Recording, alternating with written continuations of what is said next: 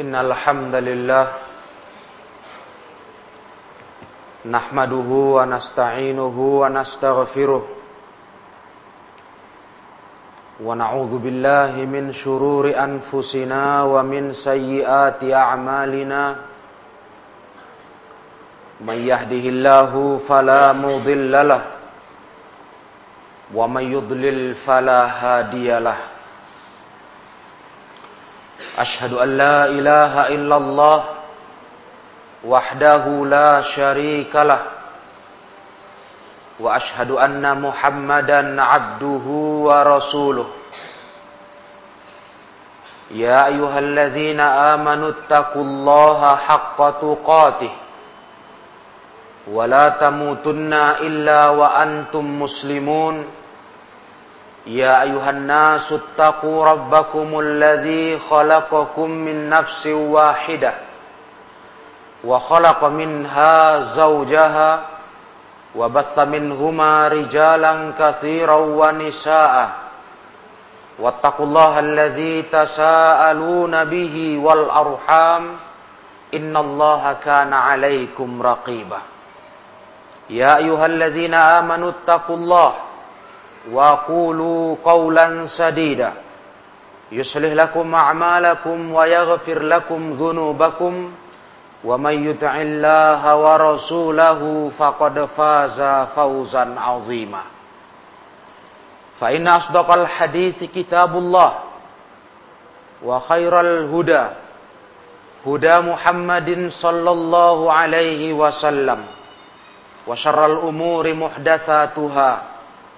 Fa inna kulla muhdatsatin bid'ah wa kulla bid'atin dhalalah wa kulla dhalalatin finnar. A'adzani Allah wa iyyakum jami'an minan nar. Ma'asyiral muslimin jamaah Jumat rahimakumullah. Allah tabaraka wa ta'ala sungguh telah melimpahkan kenikmatan yang teramat banyak dalam kehidupan kita manusia. Terkhususnya kepada kaum muslimin, kepada umat Islam. Begitu banyak kenikmatan-kenikmatan yang Allah berikan untuk kita. Andai kata kita menyadarinya. Bahkan ada satu kenikmatan terbesar yang paling utama, yang paling dibutuhkan oleh kaum muslimin, bahkan oleh manusia seluruhnya, andai kata mereka menyadari. Kenikmatan yang sangat besar dari Allah tabaraka wa ta'ala, yaitu Allah subhanahu wa ta'ala menurunkan Al-Quranul Karim untuk menjadi pedoman hidup bagi umat manusia.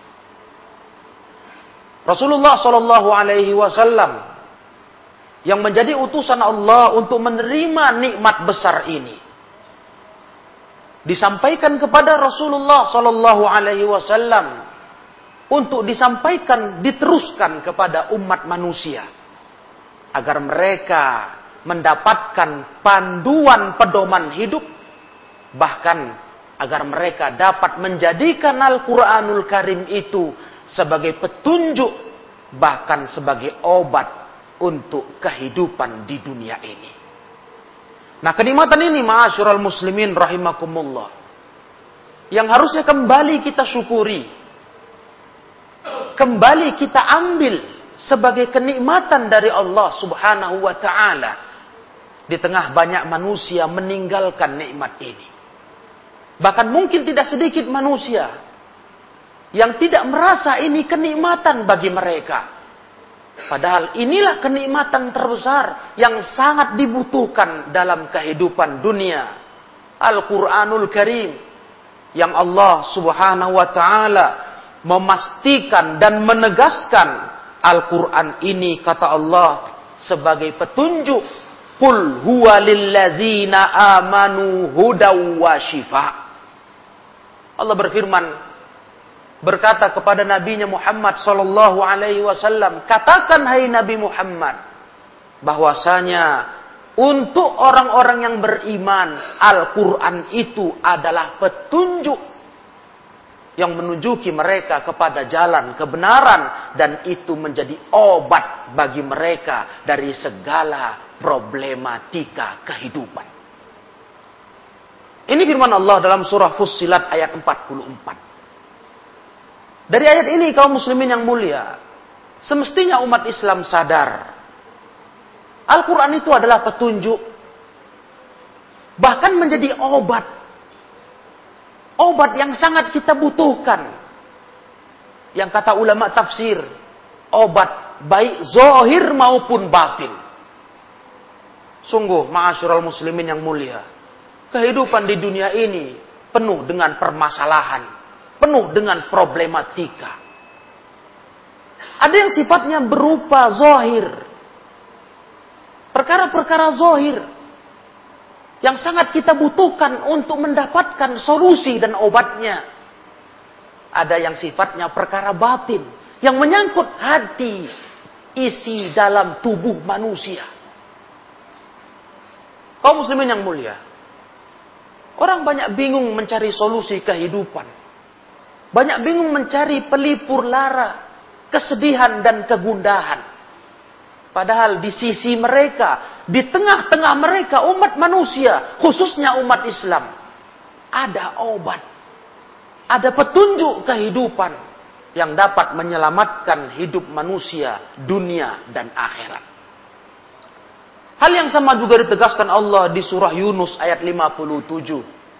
Allah berfirman, "Ya ayuhan nas, Qad ja'atkum mau'izatum mir rabbikum wa shifaa'un lima fis sudur wa hudaw wa rahmah lil mu'minin. Kata Allah, wahai manusia, wahai manusia, sungguh telah datang kepada kalian peringatan nasihat dari Rob kalian. Sudah datang dan dia juga sebagai syifaun lima fis sudur, obat untuk yang ada masalah dalam hati kalian. Dan dia sebagai petunjuk, sebagai rahmat untuk orang-orang yang beriman. Itulah Al-Quranul Karim. Sudah datang kata Allah, wahai manusia. Allah panggil kita umat manusia. Sudah datang kepada kalian Al-Quran itu nasihat dari Rob kalian. Itu obat untuk penyakit dalam hati kalian. Petunjuk dan rahmat bagi orang-orang yang beriman. Tentunya ma'asyiral muslimin yang dirahmati Allah tabaraka wa ta'ala. Sebuah pembahasan yang teramat panjang. Kalau kita mengambil faidah dari ayat yang kita baca ini dalam surah Yunus 57 dan Fussilat ayat 44. Teramat banyak kandungan-kandungan ilmu yang bisa kita ambil darinya. Tapi di khutbah Jumat hari ini, saya ambil satu poin dengan contoh-contohnya. Untuk membangkitkan semangat kaum muslimin khususnya. Agar betul-betul mau kembali kepada Al-Quranul Karim. Mau kembali kepada Al-Quranul Karim untuk mencari obat bagi penyakit hati-hati kita. Urusan hati kaum muslimin yang mulia, ini urusan yang sangat vital sekali. Karena baiknya hati kita akan membuat baiknya anggota tubuh kita. Sebagaimana buruknya hati kita akan bikin buruk anggota tubuh kita. Nah, ketika hati ini bermasalah dengan beragam macam masalah yang komplit sekali, Tentunya kita ingin mencari solusinya, mencari obatnya yang semua sudah ada disediakan Allah taala di dalam Al-Qur'anul Karim. Dan salah satu penyakit hati yang cukup menyiksa diri adalah rasa gundah gulana. Rasa kesedihan yang berkepanjangan, ketidaktenangan dalam kehidupan. Al-Qur'anul Karim menyediakan obat untuk itu. Andai kata manusia mau mengambilnya sebagai rizki terbesar yang Allah beri dalam kehidupan mereka. Dan salah satu penyebab faktor utama yang bikin gundah gulananya hati, gelisah, bimbang, bingung dan sebagainya adalah godaan dan bujuk rayu syaitan. Tidakkah kita menyadari para jemaah yang dimuliakan Allah? Ketika syaitan bekerja, menghembuskan ke dalam hati-hati kita beragam macam pengerusak-pengerusak hati itu. Kita lupa ke mana kita cari solusinya. Hati kita kita rasakan goncang, kita rasakan bingung, kita rasakan resah, gelisah, kesedihan berkepanjangan. Kita lupa Al-Quran ada obatnya. Itulah dia firman Allah subhanahu wa ta'ala di surah Fussilat ayat 36. Ayat yang banyak dilupakan manusia. Dilupakan umat Islam. Ketika hatinya dipenuhi dengan goncangan-goncangan syaitan. Bisikan-bisikan syaitan. Allah Ta'ala mengingatkan kepada kita di dalam surah Fusilat itu. Wa imma yanzaghannaka minasyaitani fasta'iz billah. Innahu huwas sami'ul alim. Ingat kata Allah tatkala menghasung kamu membisikkan yang buruk-buruk kepadamu di dalam hatimu dari kerja syaitan itu. Allah pesankan kepada kita untuk menjadi obat kalau kita mengerjakannya. Allah berkata, "Fasta'iz billah." Cepat kalian minta tolong kepada Allah. Ucapkan kalimat ta'awudz Sederhana para jemaah yang dirahmati Allah. Sederhana sekali. Tapi coba sadari. Seberapa seringkah kita mengucapkan A'udzubillahi minasyaitonir rajim. Ketika hati kita terasa tidak tenang, terasa goncang. Akibat daripada kerja syaitan. Seberapa sering lisan kita mengucapkan ta'awud.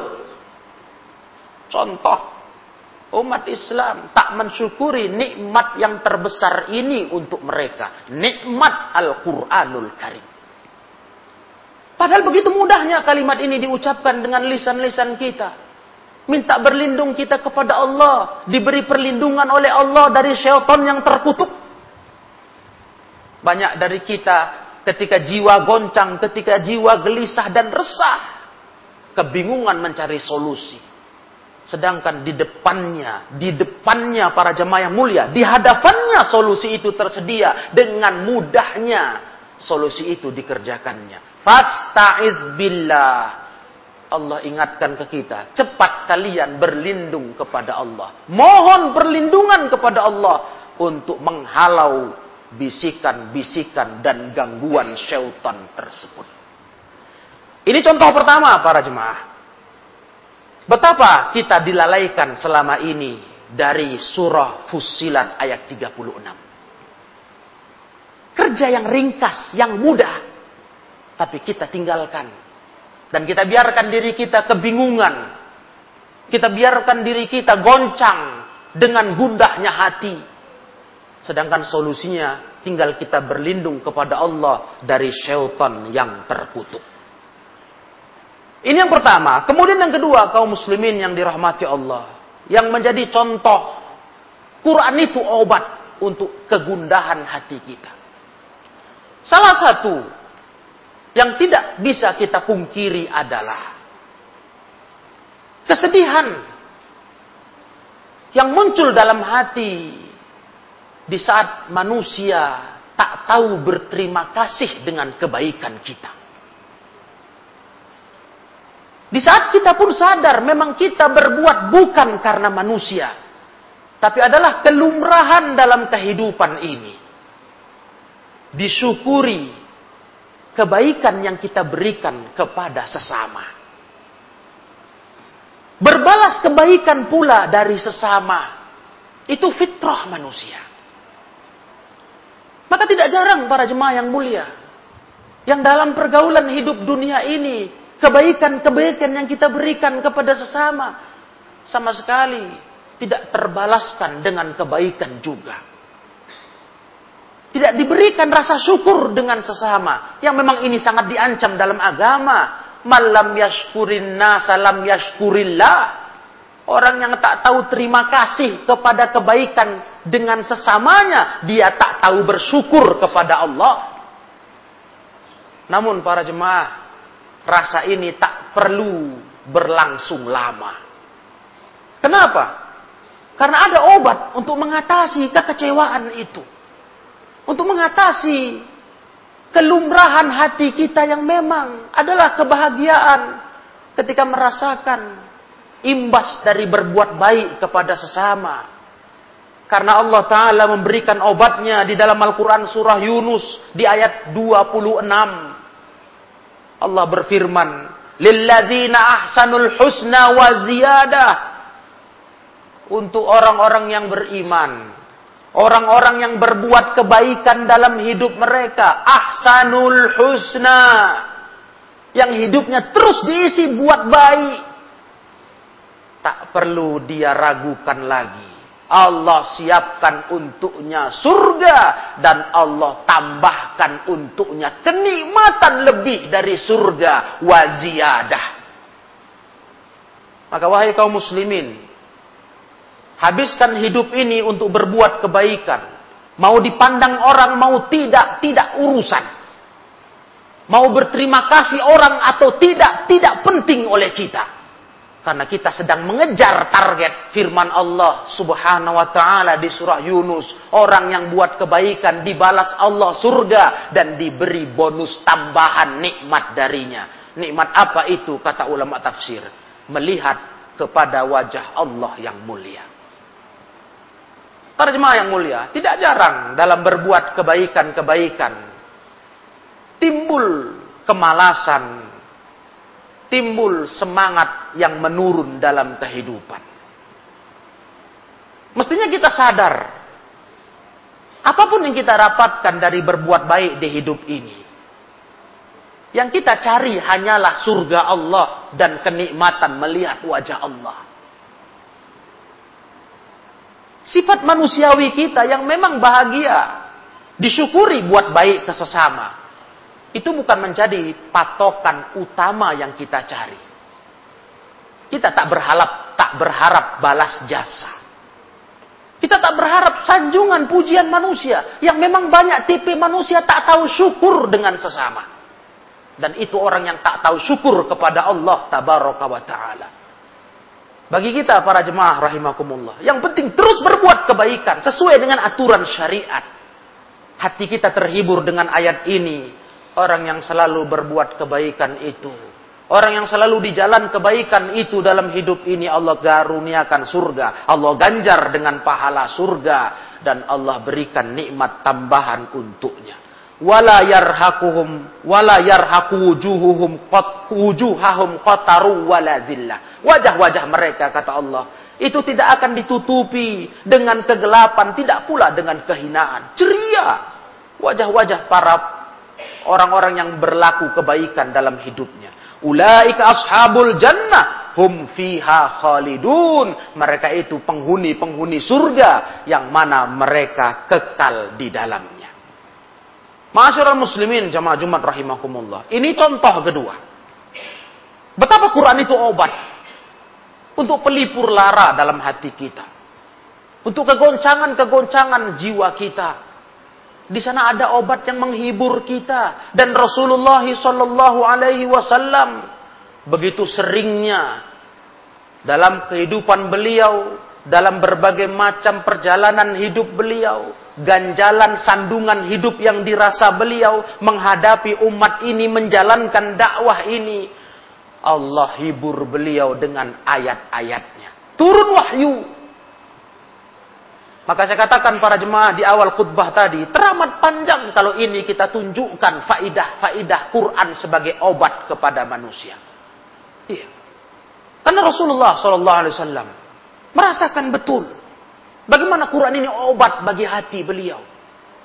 Allah Tabaraka wa Taala menurunkan Al-Quran untuk beliau dan selalu beliau merasa terhibur dengan turunnya ayat kepada beliau. Maka semestinya lah masyurul muslimin rahimakumullah. Hal ini pun kita rasakan dalam kehidupan dunia ini. Hal ini pun kita rasakan saat ini sebagai umat Nabi Muhammad SAW. Umat yang diturunkan untuk kita Al-Quranul Karim. Jangan sampai obat yang begitu manjur dan hebat ini tak kita dapati, tak kita rasakan faidahnya. Kenapa? Karena kita jauh dari Al-Quran. Karena kita banyak meninggalkan Al-Quran, mengabaikan Al-Quran. Kita mengira solusi-solusi lain dalam kehidupan ini lebih manjur dari Al-Quran. Tidak, ma'asyurul muslimin yang mulia. Al-Quran inilah obat. Obat dan petunjuk bagi orang-orang yang beriman. Nah contoh yang ketiga kaum muslimin. Firman Allah tabaraka wa taala di surah Ghafir di ayat 60. Adalah sebuah hal yang wajar kita rasakan dalam hidup ini. Kegagalan-kegagalan, harapan-harapan yang tak tercapai, keinginan yang tak terpenuhi. Yang ini sering membuat jiwa kita goncang. Kita berencana, Allah pula lah yang menentukan. Bagi orang yang beriman, Kondisi-kondisi seperti itu tidaklah membuat rusak jiwa mereka. Tidak membuat goncang hati mereka. Karena mereka diingatkan Allah di surah Ghafir ayat 60 tadi. Allah berkata, Wa qala rabbukum ud'uni astajib lakum. Berkata Rabb kalian. Berkata Allah, Ayo kalian berdoalah kepadaku, aku kabulkan doa kalian, kata Allah. Ad-du'a'u silahul mu'min. Ma'asyiral muslimin. Doa itu senjata orang beriman. Maka ketika orang beriman merasakan hal-hal yang tak mengenakkan dalam hidupnya. Dia ingat dengan ayat ini. Ada Allah tempat saya meminta. Ada Allah tempat saya berdoa. Tempat saya memohon. Dan Allah menjamin. Kalau saya berdoa kepadanya. Udu'uni. Astajib lakum. Kukabulkan doa kalian. Subhanallah. Betapa lapangnya hati seorang mukmin para jemaah. Betapa lapangnya hati seorang mukmin ketika dia sadari bahwa ada Allah tempat dia mengadu untuk segala urusan hidup yang tak mengenakkan ini. Kegagalan-kegagalan, harapan yang tak tercapai.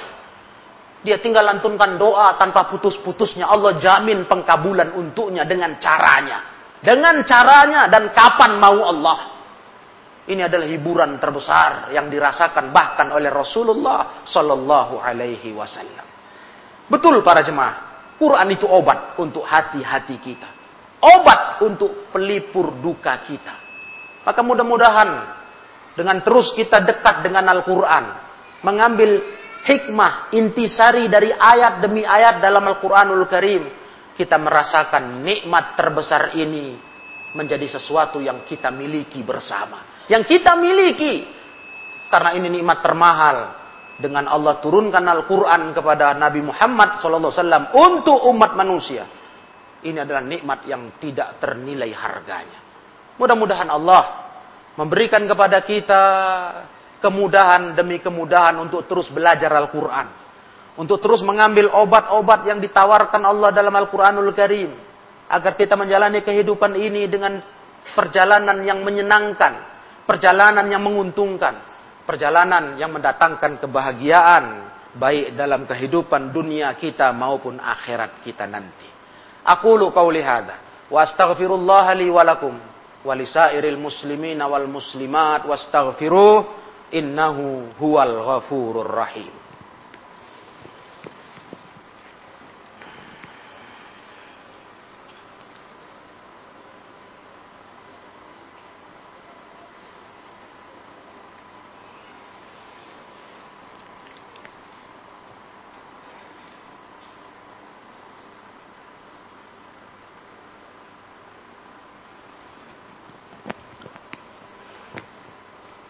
Alhamdulillah Rabbil Alamin. Wassalatu wassalamu ala nabiyina Muhammadin Wa ala alihi wa ashabihi ajma'in. Wa man tabi'ahum bi ihsanin ila yaumiddin. Amma ba'd. Kaum muslimin rahimakumullah. Kita ambil contoh keempat dari ayat Al-Quran yang menjadi syifa lima fis sudur. Obat yang ada di dalam hati kita dari permasalahan-permasalahannya. Di dalam surah Yunus, di dalam surah Yusuf, ayat 87. Ada satu obat yang luar biasa yang Allah firmankan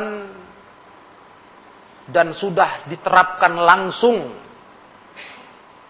keberhasilannya pun teruji di zaman Nabiullah Yakub alaihi salam. Obat untuk menepis dan membuang sifat berputus asa dalam kehidupan. Obat untuk menjaga kelestarian semangat menjalani kehidupan. Optimis. Karena para jemaah, dalam seluruh urusan apa pun di hidup ini, kalau optimis, optimisme sudah lenyap, ini orang ibarat mayat yang hidup. Semangat hidup. Ini jangan sampai hilang dalam jiwa kita. Optimis menggapai pertolongan Allah Ta'ala. Optimis mendapatkan jalan keluar dari Allah Ta'ala. Pertolongan dari Allah Ta'ala. Kebanyakan rusaknya hidup manusia kalau mereka sudah putus asa dari rahmat dan pertolongan Allah. Sudah pesimis. Maka kalau sudah seperti ini, apa pun jalan bantuan untuk orang ini tak akan mendorong dan mendongkrak kehidupan yang lebih baik baginya. Optimisme diajarkan Allah dalam kisah di surah Yusuf ayat 87. Ketika Nabiullah Yakub alaihi salam mendapatkan kabar dari anak-anaknya bahwa saudara Nabi Yusuf tertahan tertahan di istana raja karena tuduhan kasus mencuri barang istananya. Setelah sebelumnya Nabiullah Yakub alaihissalam kehilangan anak tercinta Yusuf alaihissalam dengan tipu daya saudaranya yang membuat karena panjangnya kesedihan jiwa sampai buta matanya. Bayangkan para jemaah sekian lama terpisahkan dari anak tercinta, tahu-tahu dapat lagi kabar berita anak berikutnya adik Yusuf alaihissalam juga tertahan di ibu kota. Apa kata Nabi Yakub? Sebagai sebuah obat yang harusnya kita miliki dari pengajaran Allah di dalam Al-Quran. Beliau berkata, Ya bunayya idhabu fatahassasu min Yusuf wa akhihi wa la tay'asu min rauhillah. Innahu la yai'asu min rauhillahi illa al-qawmul kafirun. Dengan penuh optimisme. Dalam kondisi mata sudah buta karena panjang menangis beliau tetap berkata kepada anaknya, "Wahai anak-anakku, pergi kalian, fatahassasu, kalian cari berita tentang Yusuf dan saudaranya." Dalam kondisi sudah sekian lama, beliau tak pernah putus asa. Dan beliau motivasi anak-anaknya, cari berita Yusuf dan saudaranya. Wala asu mir rauhillah. Kalian hidup ini jangan putus asa dari rahmat Allah. Sungguh tidak ada yang putus asa dari rahmat Allah kecuali kaum yang kafir. Para jemaah yang mulia, luar biasa obat ini untuk hidup kita. Ini pantangan hidup. Jangan ada kata putus asa dalam hidup ini. Jangan ada kata berpangku tangan, menyerah diri sebelum kita mati. Sebuah obat yang luar biasa yang ditanamkan Allah kepada hidup manusia melalui nabinya Yakub alaihi salam. Nah ini contoh yang keempat yang mudah-mudahan empat contoh di khutbah Jumat ini menyadarkan para jemaah sekalian bahwa sekian banyak Quran itu menyediakan obat untuk hidup kita. Petunjuk bagi hidup kita. Yang kalau kita betul mau kembali mempelajarinya, kita sudah beribadah kepada Allah dan merasakan banyak keuntungan yang tidak terkira. Sehingga hidup yang sebentar ini penuh makna, penuh warna yang indah mencocoki syariat Allah dan sunnah Rasulullah sallallahu alaihi wasallam. Allahumma salli ala Muhammad wa ala ali Muhammad. Kama sallaita ala Ibrahim wa ala ali Ibrahim wa barik ala Muhammad wa ala ali Muhammad kama barakta ala Ibrahim wa ala ali Ibrahim fil alamin innaka Hamidum Majid. Allahumma ighfir lil muslimina wal muslimat wal mu'minina wal mu'minat al ahya'i minhum wal amwat innaka sami'un qaribum mujibud da'wat faya qadiyal hajat. Allahumma arzuqna lidzatan nazar ila wajhikal karim birahmatika ya arhamar rahimin Allahumma adkhilna al-jannata ma'al abrar ya rahman ya rahim ya mujibas sailin Allahumma hdina ila siratikal mustaqim siratil ladzina an'amta alaihim غير المغضوب عليهم ولا الضالين. ربنا هب لنا من أزواجنا وذرياتنا قرة أعين واجعلنا للمتقين إماما. ربنا آتنا في الدنيا حسنة وفي الآخرة حسنة وقنا عذاب النار. والحمد لله رب العالمين.